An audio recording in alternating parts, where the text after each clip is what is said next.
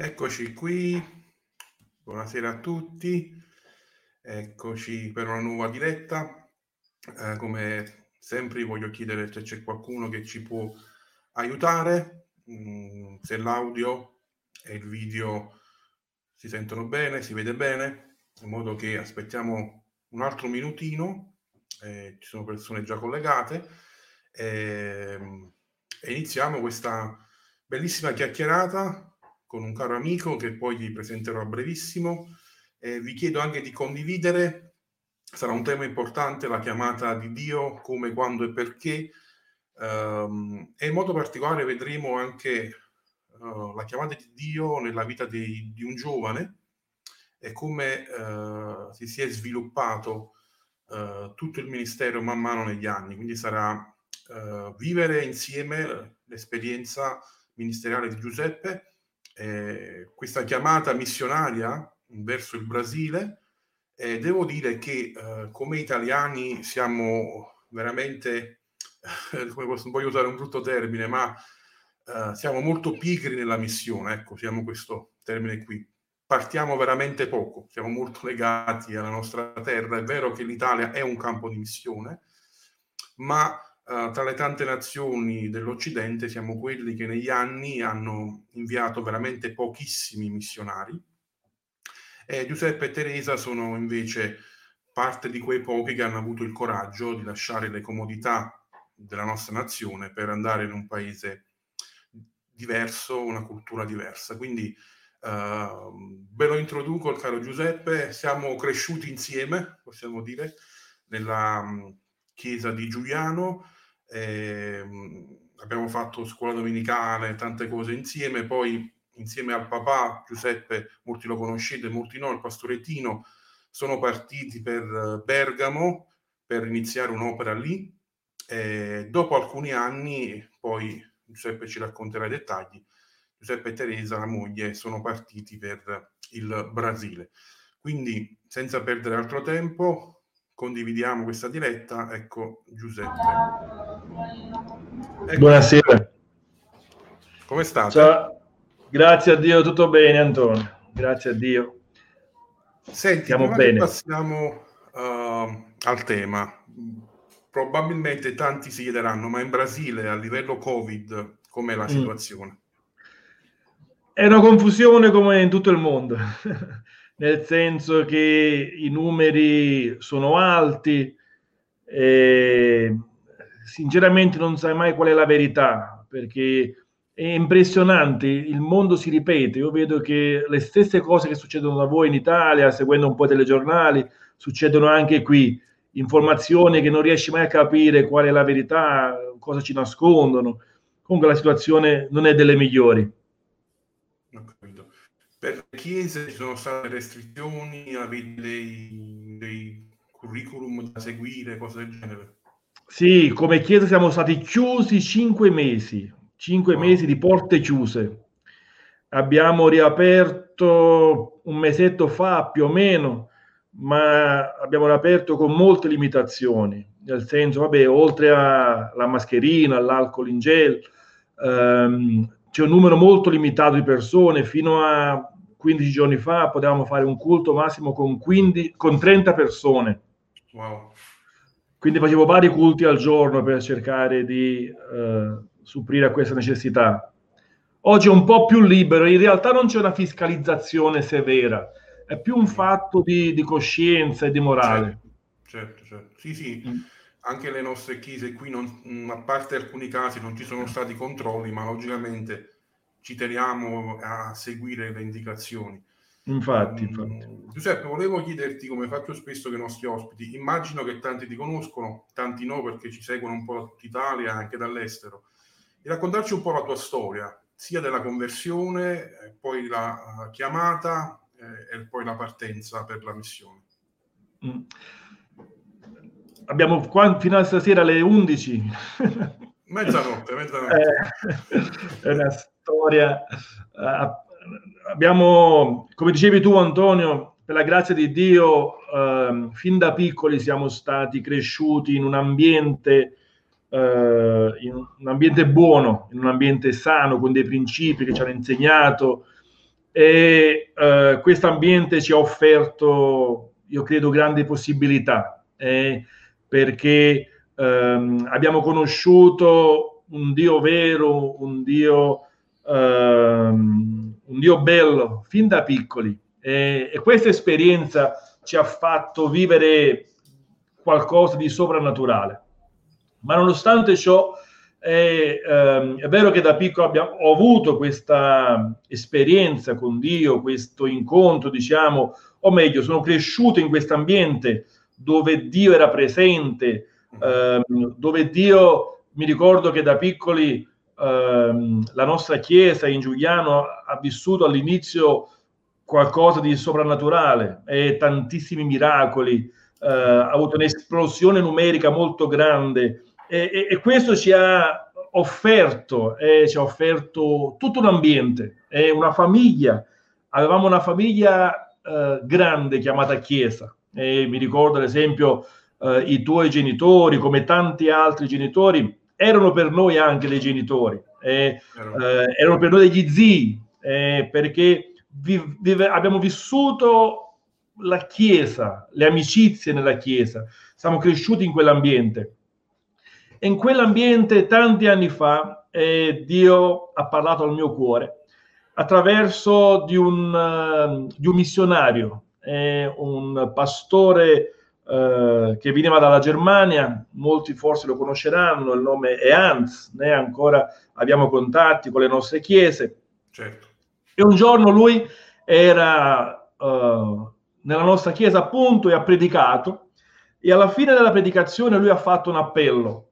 A questo appello io non mi ricordo per cosa era, cosa diceva, solamente mi ricordo che sono andato avanti all'appello, avevo nove anni, otto, nove anni, e lui ha lanciato una parola profetica sulla mia vita, dicendo che sarei stato un missionario.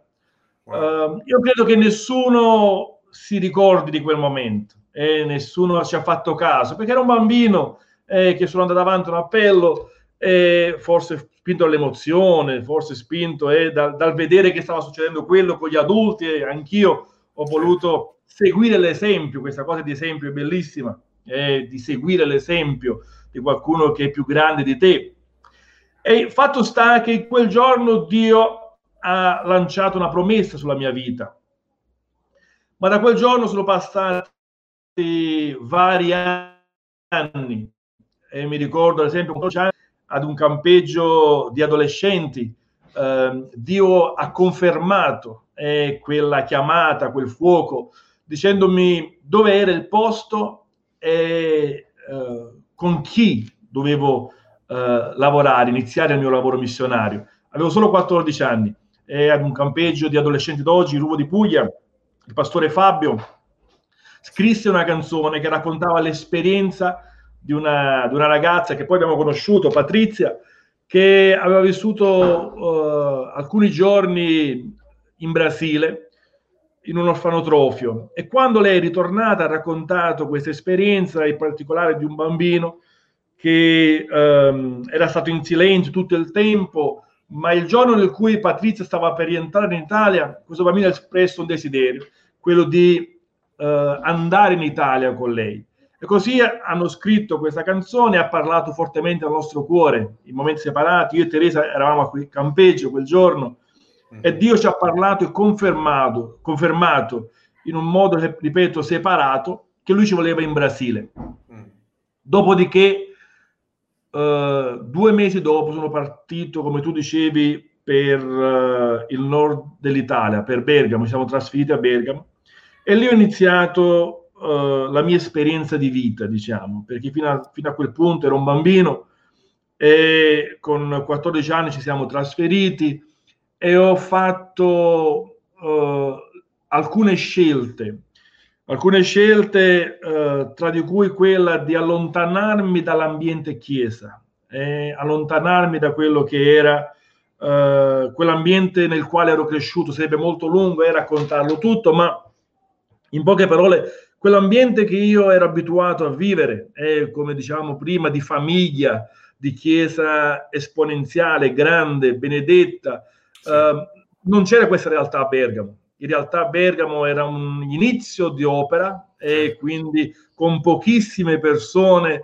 eh, si è smontato un po' il giocattolo. Eh, per me che ero un adolescente eh, tutta quella bellezza, tutta quella protezione non l'avevo più. Quindi ho fatto le mie esperienze come qualsiasi giovane eh, nel quello che noi chiamiamo mondo, eh, ossia nell'ambiente fuori da chiesa, eh, fino a quando qualcosa è successo, qualcosa che mi ha scosso. Un giorno, ricordo, avevo diciotto, tra i diciotto e i diciannove anni, eh, un mio amico ha avuto un incidente in moto. E, fin da piccolo io avevo, avevo sentito una storia una volta da piccolo che eh, una ragazza di fronte a casa nostra si era svegliata eh, nel funerale, e durante il funerale tutti quanti erano là e questa ragazza si era svegliata, e quindi tutte le volte che andavo al funerale io dicevo adesso si sveglia, adesso si sveglia, era rimasta questa cosa nella mia testa. Solo che questo giorno al funerale di questo mio amico c'era qualcosa di diverso, per assurdo che possa sembrare. I genitori avevano deciso di donare gli organi e quindi c'era una disperazione nel mio cuore. È assurdo questo, che se Dio voleva fare il miracolo lo faceva senza organi, con gli organi, senza... però nel mio cuore io pensavo non è possibile che questo ragazzo eh, può resuscitare perché non ha più gli organi. Dov'è adesso? Io non lo so dov'è, però dicevo se lui è all'inferno parte della colpa è mia, perché io sono cresciuto in un ambiente dove mi hanno sempre parlato del cielo, mi hanno sempre parlato dell'opportunità di vivere una vita oltre a questa terrena.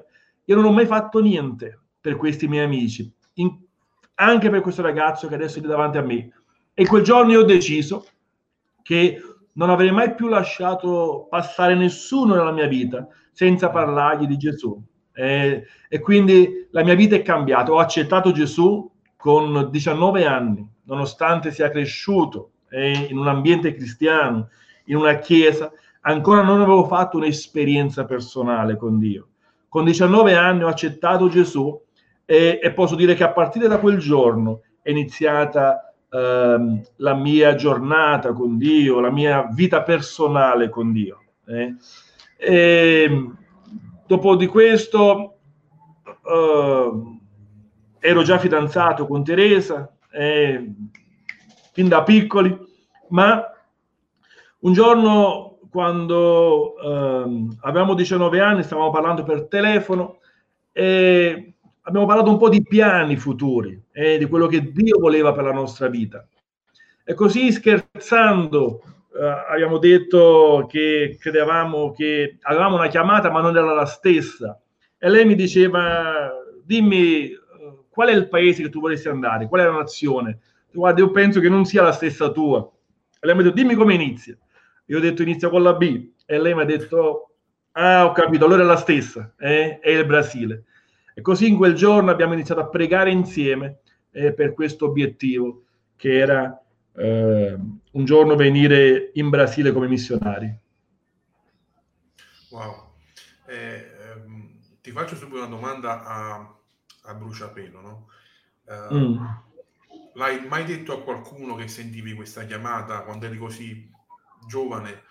E, e com'è stata un po' la reazione di quelli intorno a te? Sai, ad un adolescente che dice Brasile, parla di nazioni lontane, ore e ore di aereo, in un periodo dove nemmeno si facevano così tanti viaggi. Oggi, vabbè, non si fanno, però prima del Covid ormai anche quelli un po' più lenti hanno, avevano imparato a viaggiare, a muoversi un po' di più.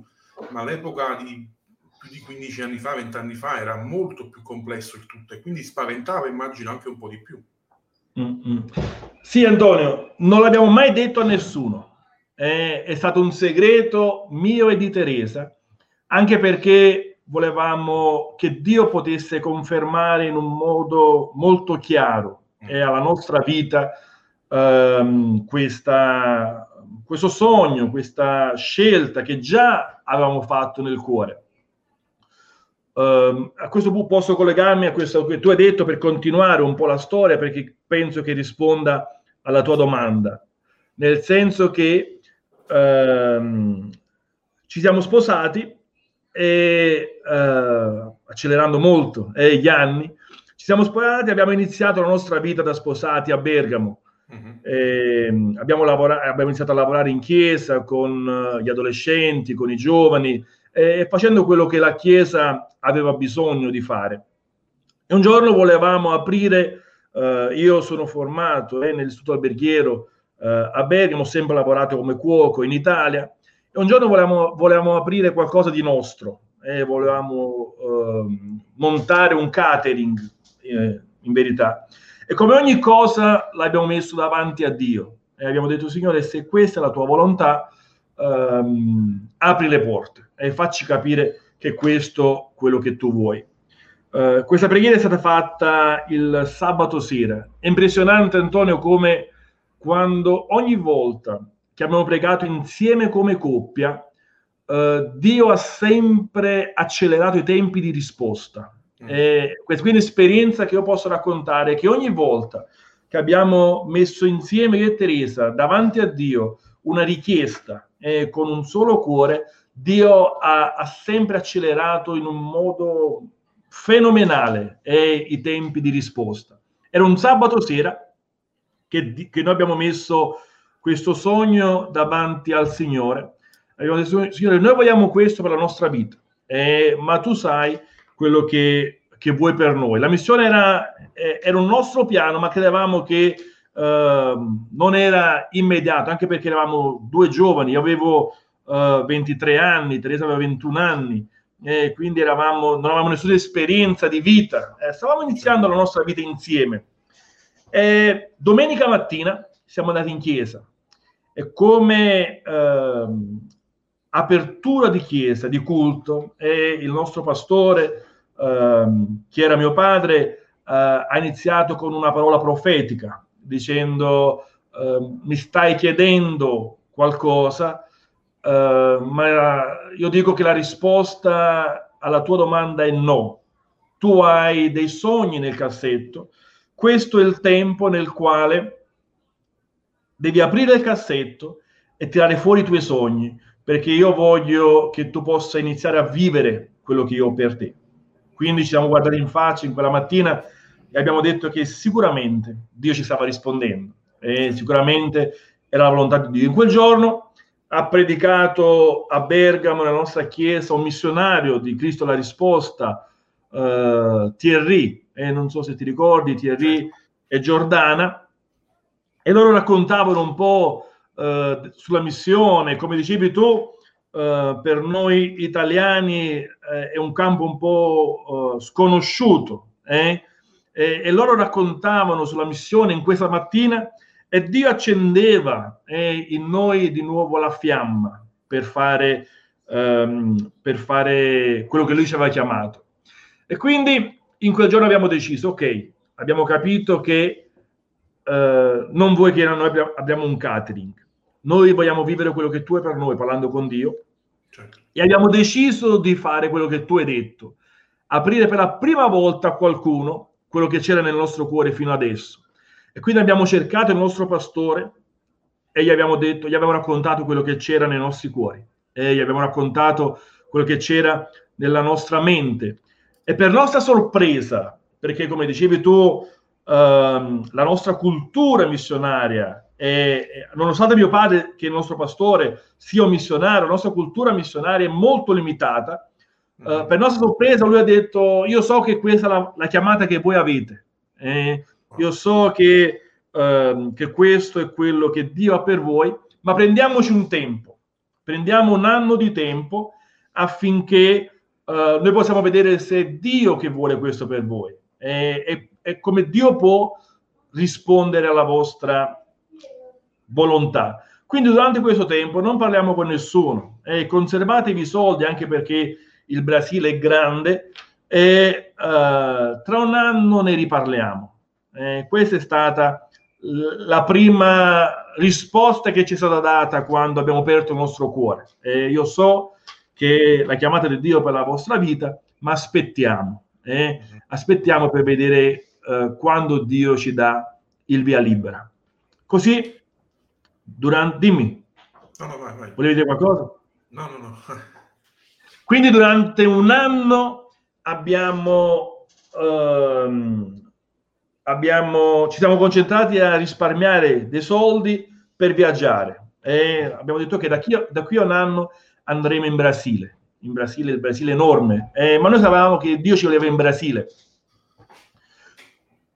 Qualche mese prima di un anno abbiamo, siamo andati dal nostro pastore e il nostro pastore ci ha congelati, eh? Ci ha buttato un secchio d'acqua addosso, perché ha detto: è un anno che io prego per voi e non sento niente da parte di Dio. Eh? Io non credo, io non credo che questi siano i tempi nei quali Dio vi voglia eh, far partire. Ma noi avevamo già comprato il biglietto. Ah, ecco.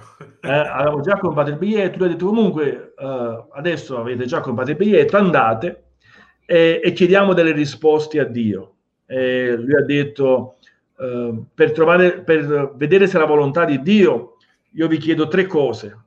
Eh, io vi chiedo che dovete trovare una chiesa che vi accolga, eh, una chiesa che vi riceva come missionari, eh, che vi faccia far parte eh, dell'aderanza della chiesa e che abbia lo stesso peso che voi avete per i bambini. Eh, e noi siamo partiti eh, un po' scoraggiati, nel senso non conosciamo nessuno in Brasile. Eh, l'unico contatto che avevamo era Alemão.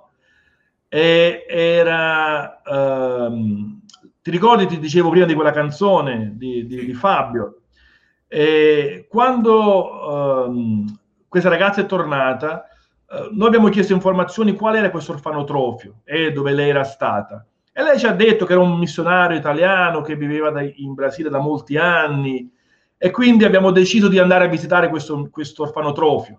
Eh, ha detto: chissà, Dio ci vuole là, in questo posto, già che è lì che è iniziata. E siamo venuti in Brasile. La prima po- il primo posto dove siamo andati è stato questo orfanotrofio eh, di questo pastore italiano che ci ha accolto in un modo meraviglioso. È stata un'esperienza fantastica con dei bambini eh, lì, solo che non sentivamo che Dio ci, ci voleva là, e questo ci ha lasciato molto tristi, perché durante tutti questi anni eh, la nostra fantasia volava e eh, diceva: chissà, andremo in questo posto, eh, Dio ci vuole lì, eh, chissà, Dio ha piani per noi. Noi iniziavamo a immaginare eh, quello che Dio voleva. E quando è finito il tempo in questo, in questo luogo, siamo usciti da quell'orfanotrofio felici, perché avevamo fatto un'esperienza bellissima. È la nostra prima esperienza missionaria in Brasile. Uh, Matrice dall'altro lato, e, ad, e ora eh, cosa facciamo? E Alemão ci ha invitato. Alemão in quell'epoca aveva una fattoria a Lavras, ci ha invitato a passare una settimana in questa fattoria. Tra l'altro noi c'eravamo già stati una volta in, in, in luna di miele, e quando noi siamo sposati siamo venuti in luna di miele e abbiamo passato qualche giorno in questa fattoria. E Lavras era una città, Lavras è la città dove noi siamo oggi, ai nostri occhi bruttissima. Eh, quando siamo venuti in luna di miele abbiamo detto: non, be- non verremo mai in questa città, mai più. È la, la prima e l'ultima volta. Chiaro. Ma quando siamo rientrati, Andò, quando siamo rientrati in questo giorno, eh, tu mi capisci perché sei più fresco di me in questo, ti sei sposato eh, dopo di me. Sai quando entri sull'altare che il cuore ti sbatte? Eh, sai quell'emozione che senti? Certo. Quello abbiamo sentito entrando nella città. Wow. È la stessa emozione di quando sali sull'altare, hai il cuore che, che, che, um, che treme dalla gioia, è il cuore che vibra. E, e, e quando siamo entrati uh, siamo andati in fattoria e già ci guardavamo con un altro um, con altri occhi e Teresa. La domenica sera siamo, siamo andati in chiesa. Alemão frequentava una chiesa in quell'epoca e noi non conoscevamo il portoghese, non sapevamo parlare. Certo. Allora lui faceva l'interprete di noi. Dopo il culto siamo andati a mangiare qualcosa insieme al pastore, e il pastore ha iniziato a parlare che stava pregando, stava chiedendo a Dio che Dio inviasse qualcuno per aiutarlo. Questa cosa ci è sembrata un po' strana. Eh? Abbiamo iniziato, aspetta un momento, com'è sta cosa? Eh, eh, ossia, la prima richiesta era, sembrava che stava essendo esaudita, eh, come una chiesa che ha bisogno di qualcuno e ci sta chiamando eh, per, eh, per, per lavorare insieme a loro, senza neanche conoscerci. Certo. Eh, eh, un'altra cosa che mio padre aveva chiesto è che la chiesa doveva avere la stessa linea nostra, eh, la stessa dottrina. Così già, già che ho visto che si era aperta una porta, ho iniziato a chiedere al pastore come loro la pensavano, un po' a grandi linee, certo. eh, qual era la loro visione, eh, batteva molto con la nostra. E infine questo pastore ha detto, ah, un'altra cosa dimenticavo, non avevamo detto ancora una parola. Lui ci ha detto, guardate, noi abbiamo un sogno con, di lavorare con dei bambini, e questo è il nostro uh, desiderio più grande. E quindi Dio confermava in questo momento questi tre desideri eh, del nostro pastore, che era uh, una chiesa che ci ricevesse, che era uh, una... una chiesa che avesse la stessa nostra linea, dottrina, e una chiesa che avesse il nostro stesso desiderio di lavorare con dei bambini. Bellissimo. Ti voglio chiedere, mm.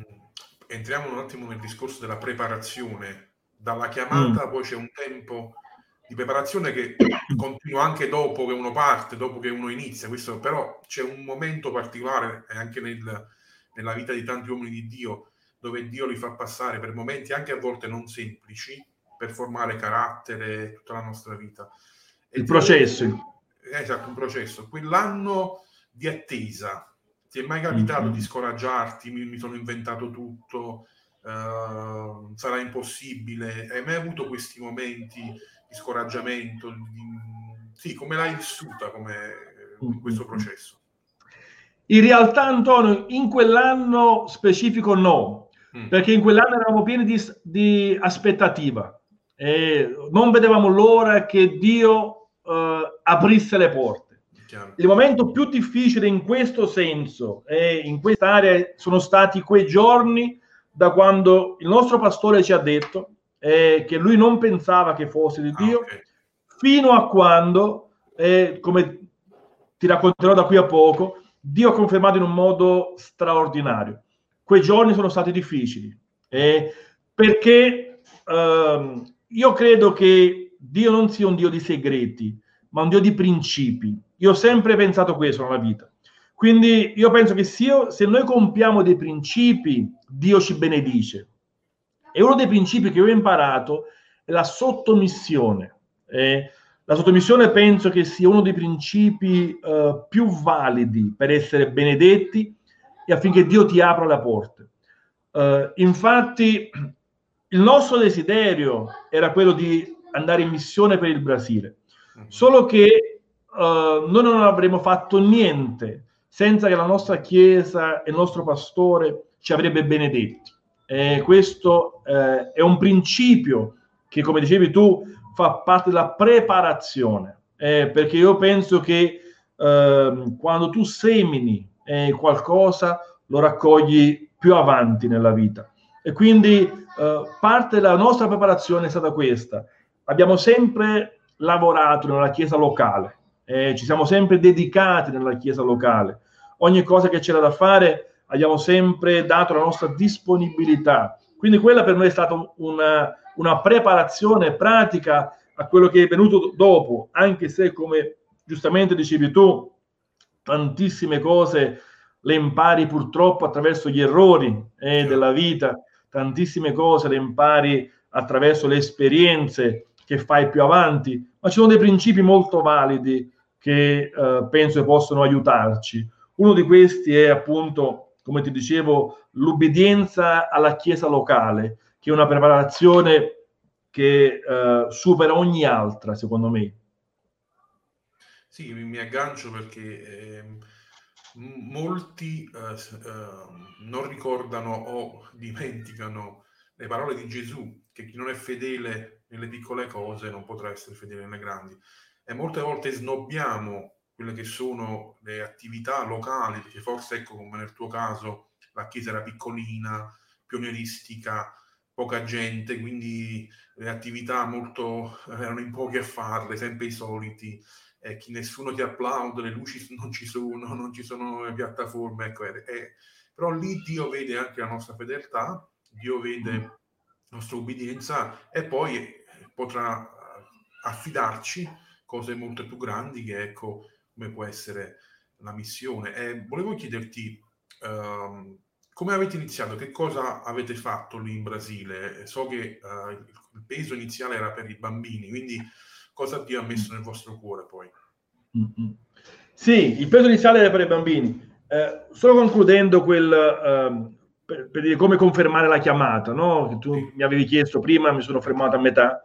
E, e collegandola a questa cosa dell'ubbidienza e della sottomissione, quando eh, questo pastore ci ha raccontato e ci ha detto del suo desiderio che lui aveva, ehm, è nato nel nostro cuore eh, un conflitto molto grande, perché noi dicevamo, ok, Dio ci, ha, Dio ci ha confermato, ancora una volta Dio ci ha confermato, solo che dall'altra parte la nostra lideranza ci ha detto che non pensa che sia adesso. E adesso cosa facciamo? E quindi abbiamo pregato semplicemente, e abbiamo detto, Signore, adesso è con te, e vedi tu come fare. Quindi il pastore del Brasile diceva venite, e esatto. Il pastore italiano diceva aspettate. Okay. Esatto, esatto. E quindi noi abbiamo pregato, e siamo rientrati in Italia, era un venerdì sera, eh, siamo andati a Napoli, e questo, questo venerdì sera eh, Filippo Wise era a Bergamo, e, e stava facendo uno studio biblico, e durante questo studio biblico lui si è fermato tre volte e ha detto eh, lascia andare il tuo primogenito, eh, wow. In un contesto totalmente senza senso, eh, e la Chiesa non ha capito niente perché eh, ti ripeto era un segreto eh, tra, tra noi e il nostro pastore, mio padre. E Dio ha scosso, eh, ha iniziato a scuotere il cuore del nostro pastore con queste parole. Eh, Lascia andare il tuo primogenito. Questo è stata la, eh, il venerdì sera. La domenica mattina noi siamo rientrati a Bergamo. E non so se tu ti ricordi, il fratello Wiles eh, adesso è con il Signore, ma eh, già da alcuni anni lui viaggiava accompagnato. Eh, sì. Perché la sua, la, tua, la sua età già era avanzata, e alla fine del culto ehm, lui ha chiamato gli anziani della chiesa, il governo della chiesa di Bergamo, ha detto voglio pregare per voi prima di andare via, e questo suo accompagnante ha detto in questa riunione, ha fatto una profezia, ha detto eh, io sto chiamando un giovane di questa chiesa e gli sto dando nuovi orizzonti. Eh, voi non dovete fermarlo, eh, perché la mia benedizione è sulla sua vita. Quindi, oh, guarda quanto, quello che Dio non ha fatto in un anno, l'ha fatto in due, gi- in due giorni. Eh, il venerdì sera lui ha confermato al nostro pastore che era la sua volontà, e la domenica mattina lui ha confermato, anche se non lo sapeva ancora, al governo della Chiesa che Dio stava facendo qualcosa in mezzo a qualche giovane. E mio padre si è trovato un po' in crisi, no? In questo momento, il cuore di pastore, il cuore di padre, eh, cosa faccio adesso? Eh, come faccio? Uh, uh, uh, non ho più scuse, eh? No, non posso più dire di no. E allora ha detto, ok, faccio una cosa, uh, gioco sul tempo. Eh, adesso io so che è la volontà di Dio, ma chissà quando, eh? Chissà quando. E così lunedì sera lui mi ha invitato a predicare in una missione che avevamo a Brescia. Io ho predicato in questa missione e alla fine della predicazione un fratello ha innalzato una preghiera eh, e mio padre ha, ha detto questa è l'opportunità che ho, e ha detto Signore io capirò, io ho già capito che tu hai liberato mio figlio per la missione, eh, tu l'hai già confermato alla Chiesa, al governo della Chiesa, ma io capirò che tu eh, stai dando l'ok ai tempi quando questo fratello che sta pregando adesso sarà battezzato con lo Spirito Santo, perché erano anni che loro pregavano per questo fratello e non succedeva niente. Però solo per difficoltare un po' la cosa, papà gli ha chiesto a Dio, ha detto solo che non puoi battezzarlo il lunedì, il martedì, il mercoledì, Non puoi battezzarlo in una riunione di preghiera o in un culto. Deve essere la domenica mattina nella chiesa. Eh? In un culto in chiesa la domenica mattina. Lunedì sera, Antonio. Domenica mattina è eh, la prima domenica utile che Dio ha avuto. Eh, stavano ancora entrando in chiesa, il gruppo di lode stava provando eh, gli strumenti, e mentre loro provavano gli strumenti, questo fratello è entrato in chiesa, si è alzato in piedi e ha iniziato a pregare in lingue, eh, senza che nessuno pregava per lui.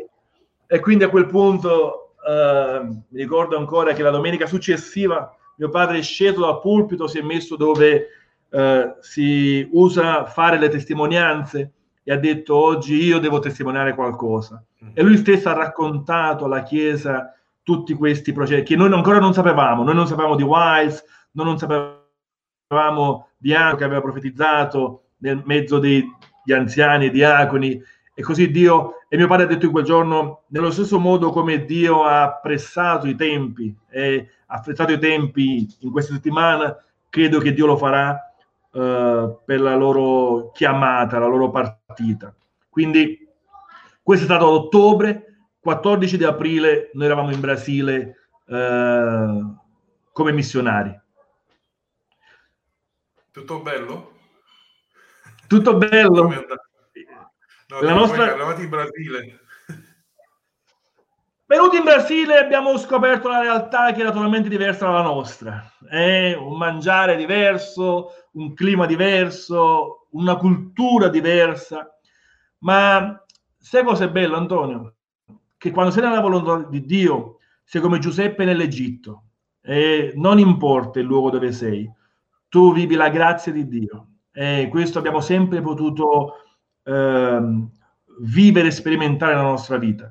Nonostante eh, tante cose possono sembrare tristi del Brasile o, o non come le nostre, hanno culture diverse. Io vedo a volte quando le persone vengono qui non riescono ad adattarsi, ad adattarsi a tante cose, eh, ma quando si è la volontà di Dio, Dio apre le porte. Come dicevi tu, come hai iniziato a lavorare? Semplicemente abbiamo iniziato a girare per le città, per la città. Non conosciamo nessuno, e che Alemão ci ha lasciato qui ed è andato via, San, è andato, è andato via per, per San Paolo. Quindi non conosciamo, non conosciamo niente, ma abbiamo girato la città e Dio ci portava sempre in un quartiere.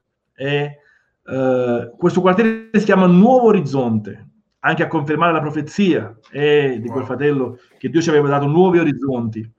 E così siamo andati senza conoscere, dal sindaco, dal sindaco della città. Abbiamo detto: guarda, noi siamo italiani, siamo qui in Brasile, vogliamo lavorare per i bambini, eh, qual è il quartiere che ha più bisogno? Eh, e lei era una donna e lei ci ha detto: il quartiere è Nuovo Orizzonte. Eh, ok, allora già sappiamo che è lì. Lei ci ha fatto una lettera, senza conoscerci, ci ha scritto una lettera che ci presentava alla direttrice della scuola del, di questo quartiere, e questa, questa lettera ci ha aperto le porte, perché la direttrice ci ha dato un'ora ogni giorno che noi potevamo entrare nelle, nella sala di, eh, nella classe a fare lezioni eh, di, di, di etica, diciamo così. Parlavamo di religione, parlavamo eh, insegnavamo, insegnavamo italiano, eh, regole, eh, come lavare le mani, cose elementari, eh, ma abbiamo iniziato così il nostro processo. Abbiamo affittato una casa in questo quartiere e abbiamo iniziato a lavorare con uh, quaranta bambini, venti di mattina e venti di pomeriggio. Quelli che studiavano la mattina venivano da noi il pomeriggio, quelli che studiavano il pomeriggio venivano da noi la mattina. Gli davamo colazione, uh, pranzo, eh, oltre a offrirgli un ambiente familiare. Questo qui era il nostro obiettivo. Eh. Non era tanto fare beneficenza, ma era offrirgli una famiglia, cosa che molti di questi bambini non hanno neanche idea. Eh, quindi con, con so che poi avete aperto proprio un centro per accogliere, se ci parli un po' dell'opera di Jack, sì, che, che è stato, e anche eh, so che non è quello per cui abbiamo fatto questo, ma vorrei che eh, se c'è qualcuno nel cuore vor, che vuole aiutarvi, sostenervi in quest'opera, anche spiegaci un attimo come è possibile farlo, eccetera. Mm-hmm. Antonio, um, Jack significa uh, Gesù ama le crianze, che si, tradotto è Gesù ama i bambini. Così è nata la nostra associazione. Eh, avevamo questo desiderio di trasmettere a, a questi bambini eh, questa eh, urgenza che Gesù li amava, eh, che Gesù li ama. Eh, bambini che vengono e venivano da, da esperienze eh, molto difficili. E non ti nascondo, Antonio, la, la, la, la vita è cambiata anche in Brasile. Sai, con questo avanzo Uh, de, anche di internet uh, ha facilitato molto la vita e uh, delle situazioni, anche la politica, grazie a Dio, ha avuto dei cambiamenti. Abbiamo avuto degli anni molto molto molto difficili, senza entrare in nessuna ideologia, yeah. Ma purtroppo c'è stato un grande attacco alla famiglia e politicamente, politicamente nel mondo intero. E, uh, la famiglia è stata desvalorizzata, uh, si è voluto erotizzare molto presto e la vita di bambini che già avevano avuto delle esperienze in questo senso, e quindi la nostra lotta più grande è stata contro questo e mostrare a, a, a questi bambini la possibilità di vivere una vita diversa, la vita che Dio ha sempre uh, stabilito per l'essere umano. Eh, perché la volontà di Dio non è mai cambiata, nonostante ci siano attacchi contro la normalità, eh, ci siano attacchi contro quello che Dio ha stabilito, Dio non è mai cambiato. Eh, l'amore di Dio per l'essere umano, la visione di Dio per l'essere umano è la stessa, è eh, quella di avere sani principi. Quindi oggi la nostra lotta più grande è questa da qui, è insegnare a bambini e adulti, perché è cambiato un po' il nostro ministero. Oggi noi nel nostro centro eh, ci stiamo, tra virgolette, professionalizzando un po'. Abbiamo creato alcuni corsi che ora per causa della pandemia sono fermi, ma per esempio abbiamo allestito, dicevo che la mia formazione è, è culinaria, quindi abbiamo allestito una cucina industriale dove vogliamo eh, formare questi bambini e adolescenti affinché possano avere delle nozioni basiche di cucina. Eh, quindi abbiamo montato una cucina industriale, eh, abbiamo montato una sala eh, informatica eh, dove anche possiamo offrire eh, delle nozioni basiche di informatica, perché questo è il mondo. Tu mi insegni eh, che il futuro eh, è tecnologico, quindi eh, abbiamo montato questa sala con dieci computer nei quali vogliamo offrire questi corsi professionalizzanti anche di informatica. Abbiamo montato una sala di musica eh, con eh, chitarre, eh, pianoforti, alcuni strumenti di percussione, anche perché chiediamo che attraverso la musica Dio attrae eh, delle persone. Oggi il nostro lavoro è concentrato su di questo, eh, su questo, su offrire delle opportunità professionali per questi bambini, perché ti ripeto, grazie a Dio la miseria, perlomeno dove noi siamo, è migliorata molto. E, eh, nonostante ci siano ancora dei casi che noi aiutiamo, eh, eh, isolati, e eh, di persone che hanno fame, non è più questa, grazie a Dio, la grande necessità eh, delle vite, ma non, hanno bisogno di una direzione, eh, direzionarle nella vita. Quindi oggi Jack eh, sta cercando e sta pregando in questo senso, eh, essere una... un supporto eh, a questi giovani adolescenti affinché possano avere un futuro migliore. So che, Giuseppe, non vorrei sbagliarmi, ma so che anche adesso curi una chiesa, giusto? Lì, sì, lì, sì.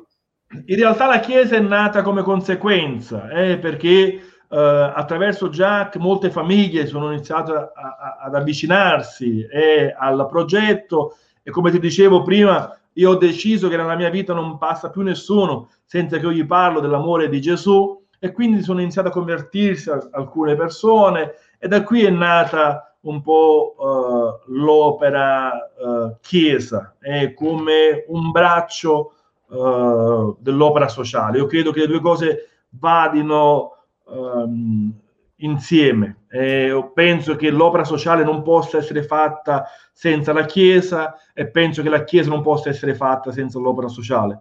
Penso che sono due cose che hanno bisogno di sposarsi in qualsiasi ambiente e in qualsiasi parte del mondo.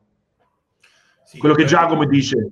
Sì, sì, sì, bello questo discorso di ehm, avere entrambi i bracci, un lato sociale che bello anche il cambiamento che è avvenuto da, ecco, dare un pesce all'inizio, adesso insegnarli a pescare, giusto per, per comprenderci, no? Esatto, eh, esatto. E poi logicamente questi bambini avevano dei genitori, dei fratelli più grandi, e quindi ecco l'opera anche, ma sì, sui bambini che avevano bisogno poi anche di una chiesa. Certo, quindi, certo. Oggi, per farti un esempio, Antonio, eh, molti dei nostri bambini, eh, grazie a Dio, hanno avuto delle realtà eh, trasformate. E anche chi non le ha avute, eh, è qualcosa di, di, di, di strano questo. Ma ogni giorno mi, mi chiama un ragazzo che è in carcere, mi chiama dal carcere, ogni giorno, e mi dice: ah, se avessi ascoltato quello che avete insegnato da piccolo. Eh, e ogni giorno chiede aiuto, dice: ma tra poco esco e eh, voglio cambiare vita.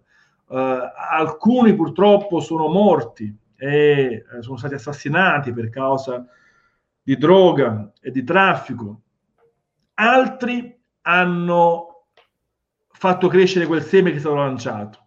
Quindi la, la prima leva nostra, diciamo, oggi sono giovani. E, eh, la, eh, mia figlia più grande, ad esempio, fa pa- faceva parte di quel primo gruppo. Eh, Lavinia aveva sette anni quando eh, noi abbiamo iniziato a lavorare con lei nel progetto, e con dieci anni è venuta ad abitare a casa nostra.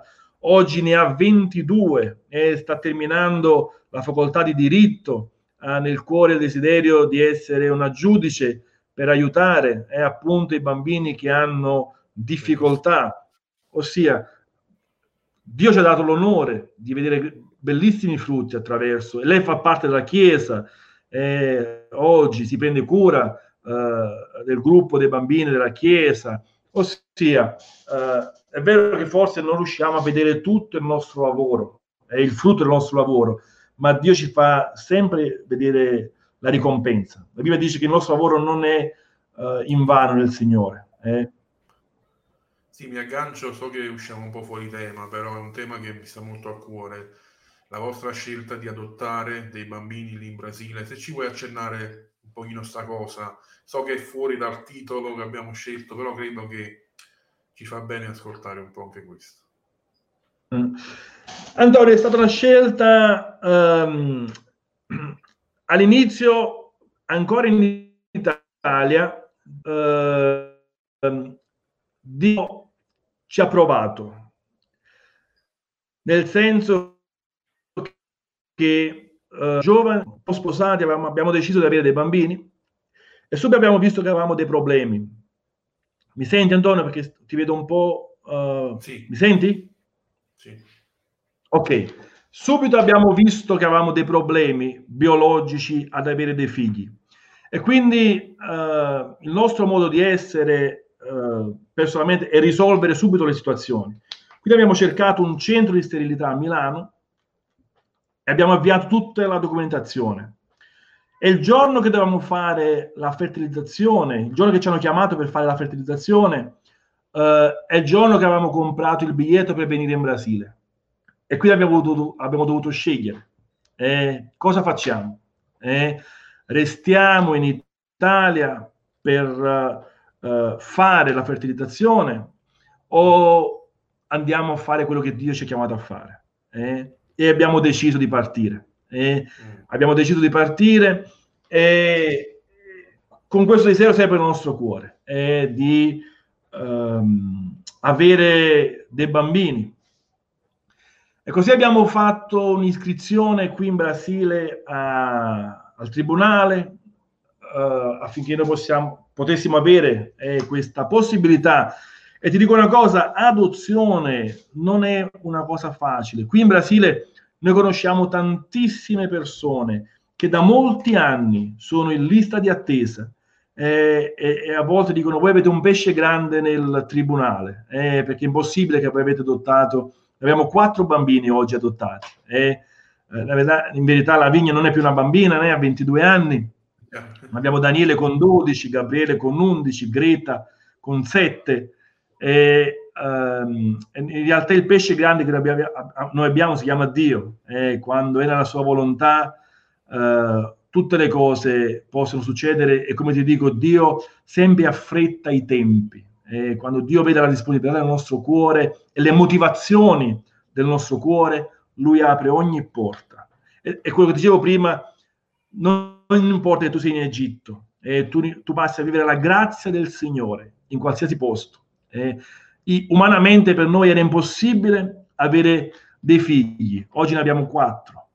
Eh. Bellissimo. Grazie Giuseppe per questa tua testimonianza. Eh, siamo in conclusione. Come faccio sempre, ti do un altro minuto se c'è qualcosa nel tuo cuore che vuoi dire all'Italia, ai fratelli italiani, eh, totale, fuori da questo tema, quello che senti nel cuore con totale libertà. Ok, ti ringrazio Antonio, grazie a te per uh, questo momento, per questa opportunità.